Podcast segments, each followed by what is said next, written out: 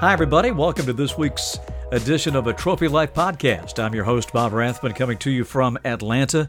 And this is a very special podcast. It's the beginning of a rollout of interviews with all of our 2020 award winners Defensive Players of the Year, Coaches of the Year, Players of the Year that we'll be bringing you over the next several months. So we're excited. Great chance to talk to some wonderful people, and uh, we're excited that you're joining us. Our first one today will be the Women's Defensive Player of the Year, DiDi Richards from Baylor. This week's A Trophy Life is presented by Aprio, a premier CPA led business advisory firm headquartered here in Atlanta.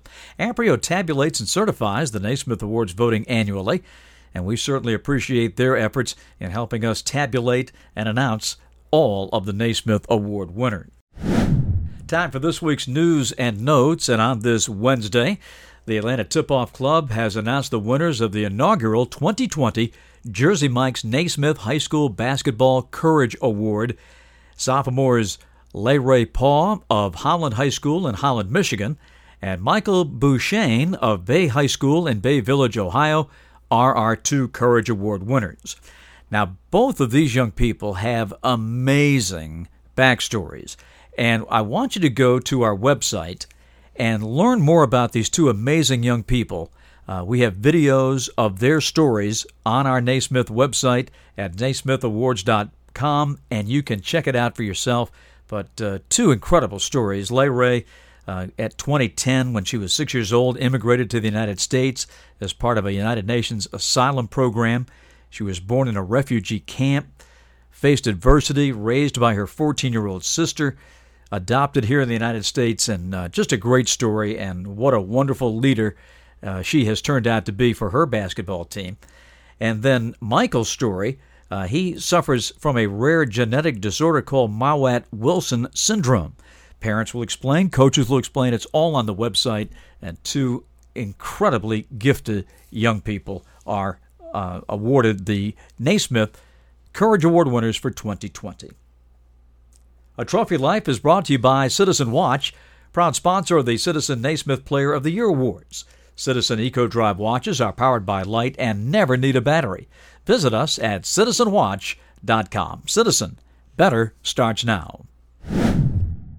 Now let's begin our interviews with our 2020 Naismith Award winners, and we begin with an incredible young lady down at Baylor. DiDi Richards, of course, a major part of the Bears championship team a year ago, and as a junior, getting ready to lead her club into title defense, and of course, the NCAA tournament that was canceled. She's our Naismith Defensive Player of the Year award. And one stat that jumped out at me about DiDi, which is so incredible the people that she guarded throughout the season had a composite field goal percentage of 26%. Tough to get a shot off against DiDi and tough to make one. Baylor, of course, was 28 and 2. They finished number three in the final AP poll. They were going for their second consecutive NCAA championship. Here's my chat with DiDi Richards of Baylor. It's a thrill to have DiDi Richards join us from Baylor. Our congratulations to DiDi as the Naismith 2020 Defensive Player of the Year. And DiDi joins us on the podcast. DiDi, welcome and congratulations. Thank you so much for having me. Oh, you're welcome. And, uh, you know, this has been such a weird time for all of us, whether we're in basketball, sports of any kind, our country, uh, with what we're going through.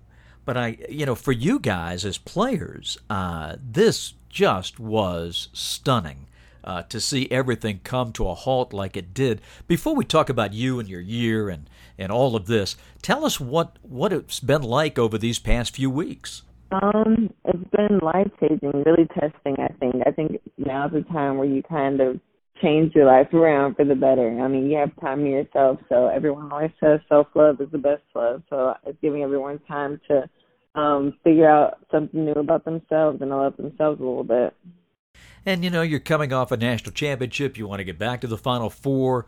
It looks like you all, South Carolina, you know, the top teams. It looks like you're on a collision course. Uh, Oregon to get right back there and do it one more time. And everybody, like, it didn't happen. Um, it's so sad. I mean, the men too, uh, just with the chance that Baylor, the Baylor men had uh, in the tournament. I mean, it's just it's confounding. Don't know quite how to sort it out. Right. It's definitely it was definitely um shocking. I mean, to see the, you um your team playing well you know peaking around the right time, which is March Madness, and then kind of to get it yanked away from you in the blink of an eye was kind of crazy. But it's something that you know we're gonna have to deal with. So at the end of the day, our health is more important, and the world's health is more important than playing in the tournament. So I think it was a great. I mean, it was a measure that had to be taken at the end of the day. Yeah. Now I take it that you all had made it to Kansas City to get ready for the Big 12 when when everything was shut down, right?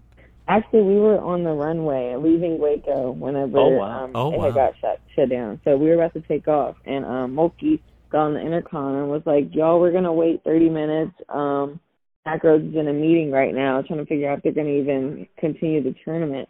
So we sat on the plane for like 30 minutes waiting, and then finally we got a call, and he said that the um the Big 12 tournament was to be canceled. So we got off the plane and everyone was crying, and that was kind of when it all started kind of settling in that there's a possibility that the tournament might not even be played. Uh, I can't imagine what what uh, what a crazy time. Well, let's talk about your season because it was uh, a great one for your team. Um, just having uh, a, another run at a champ, potential championship was out there for you all. Uh, but to win the Defensive Player of the Year, um, this has been an award um, that for you uh, seems natural because you have been a wonderful defensive player uh, from high school and right up to uh, your three years so far at, at Baylor. Uh, and a lot of players, DiDi, defense is something that uh, they kind of are forced to do rather than like to do, but you've embraced it right from the start. Tell us the backstory with your dad. Um, so I really didn't want to play basketball for one. I think I'm I'm very girly, so that was the last thing I wanted to play. And my dad just got tired of me kind of sitting around the house. So he was kind of like, "Is that a football or basketball?" And mom was like, "No, not football." And so he put me in basketball. And um instead of me actually shooting a ball for the first like two to three weeks, I was just in a parking lot beating him to a spot. And so he'd put some cones down and dribble to a cone and tell me to beat him to the cone.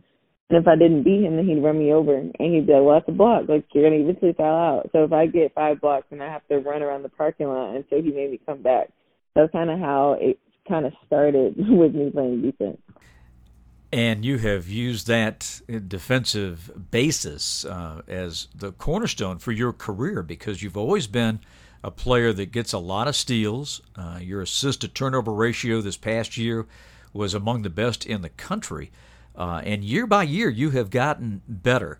And uh, I just think that is such a great thing uh, to watch a player just improve like you have. And you're doing it on a very, very good team. Uh, it must feel good uh, to be such a key component of a team that ends up winning the vast majority of its games and has another chance at a national championship.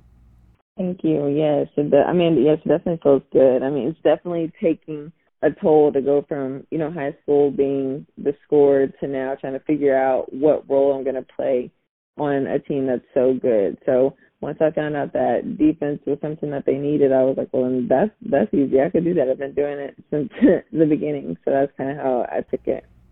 Didi, who was your toughest opponent? Who was the player that was maybe the the toughest challenge, hardest to guard? Um, I this year or in my career? Or either. Because I know you matched up with Sabrina last year in the tournament. Right. Um, I really in my career probably Enrique. Um, she just was a big body that I wasn't really used to guarding, and she was also fast. So she did well at using her body against me. And I'm sorry that I can't make up for the lack of body that I have. and what do you, what did you do uh, to work on your defense uh, during the season? I mean, a lot of it, obviously, with your background comes naturally, but uh, the great players work on all facets of their game all the time. Tell us a little bit about what you did to to be such a great defensive player. Was a lot of film work involved? Um, definitely. I like to, I love watching film. So like whoever I'm gonna play, I'm usually always watching what they do, like tendencies they have. Um, I'm definitely a um film guru. Like I love seeing what my opponent does and knowing what they do Um, Mulkey always is good about saying it, and Brock is always good about saying it. So I really that goes into the coaches too. They're good about preparing me on scouting reports and scout team. So I kind of really have a lot of help from the coaches during the scout and before the game. We learned last year, as uh, Baylor made its run to the championship, that uh, your future might include that uh, your modeling career. Is that still uppermost in your mind? Yes, sir. That's definitely still the first thing. Um, modeling, I really want to. So whenever I get a chance, it's going to be like the first thing I do.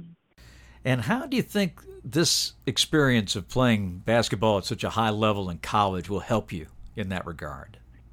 Um, I think it'll give me you know some.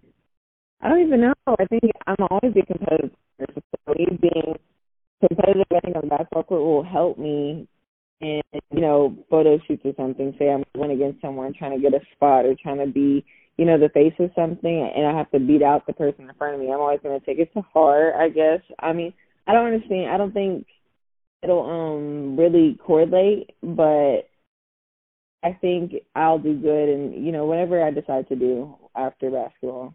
Well, the one thing I might suggest to you is that uh, having to do so many interviews uh, and being such a public figure, uh, certainly in, in Waco and, and the conference and across the country when your games are on uh, nationally televised on ESPN, etc., uh, gives you an advantage that I think a lot of young ladies would th- be thrilled to have, and that is your poise and your composure uh, be- in front of a camera. Uh, this is a tremendous asset to you going forward.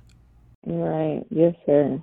Well, we thank you so much, DiDi. We're, we're so proud of you, and uh, we from all of us here at, at the Naismith Awards, we thank you for your time today. And, and once again, we, we send our congratulations to you and wish you nothing but the best in the future. No, thank you. Thanks for having me. Thank you, DiDi. It was sure a pleasure chatting with her. Hope you enjoyed that, the first of our Naismith Award winner interviews here on the podcast. Earlier, we referenced the inaugural Jersey Mike's Naismith Courage Award winners. And we have a link embedded here into the podcast that you can click on. We have videos prepared for our winners.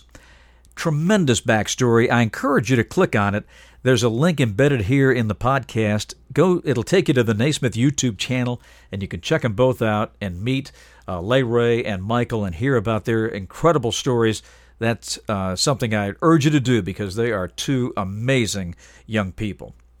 That's going to do it for this week. Don't forget to rate and review our podcast. It really helps us.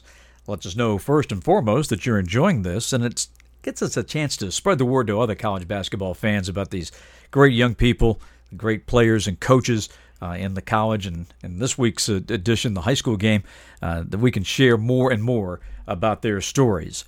Now, next week, we got a real special interview lined up for you. We begin to talk to the coaches and the Werner Ladder Men's Coach of the Year, of course, is Anthony Grant from Dayton. What an amazing season for the Flyers. And a guy who, of course, played at Dayton, taking his alma mater right to the top, certainly on track to be a number one seed in the NCAA tournament this year, headed to the A10 tournament when everything came to a screeching halt. And you'll really enjoy his, hearing from Anthony Grant. That's next week on a Trophy Life podcast. So, for all of us, we thank you and we'll see you next week. Bob Rathbun from Atlanta saying so long.